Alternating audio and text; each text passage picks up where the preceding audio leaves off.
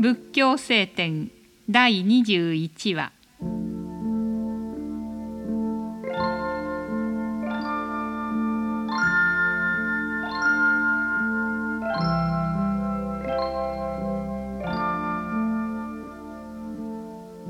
己に恥じず他にも恥じないのは世の中を破り。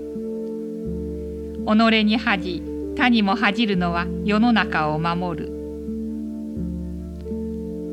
残儀の心があればこそ父母死目上の人を敬う心も起こり敬帝姉妹の秩序も保たれる。まことに自ら顧みて我が身を恥じ人のありさまを見て己に恥じるのは尊いことと言わなければならない。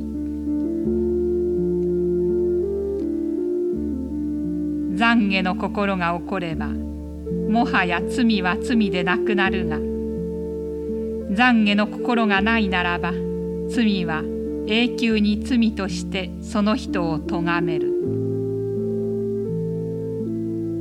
正しい教えを聞いて幾度もその味わいを思いこれを収め習うことによって教えが身につく。思うこと収めることがなければ耳に聞いても身につけることはできない。真と残と義と努力と知恵とはこの世の大きな力である。このうち知恵の力が主であって他の四つはこれに結びつく十の力である。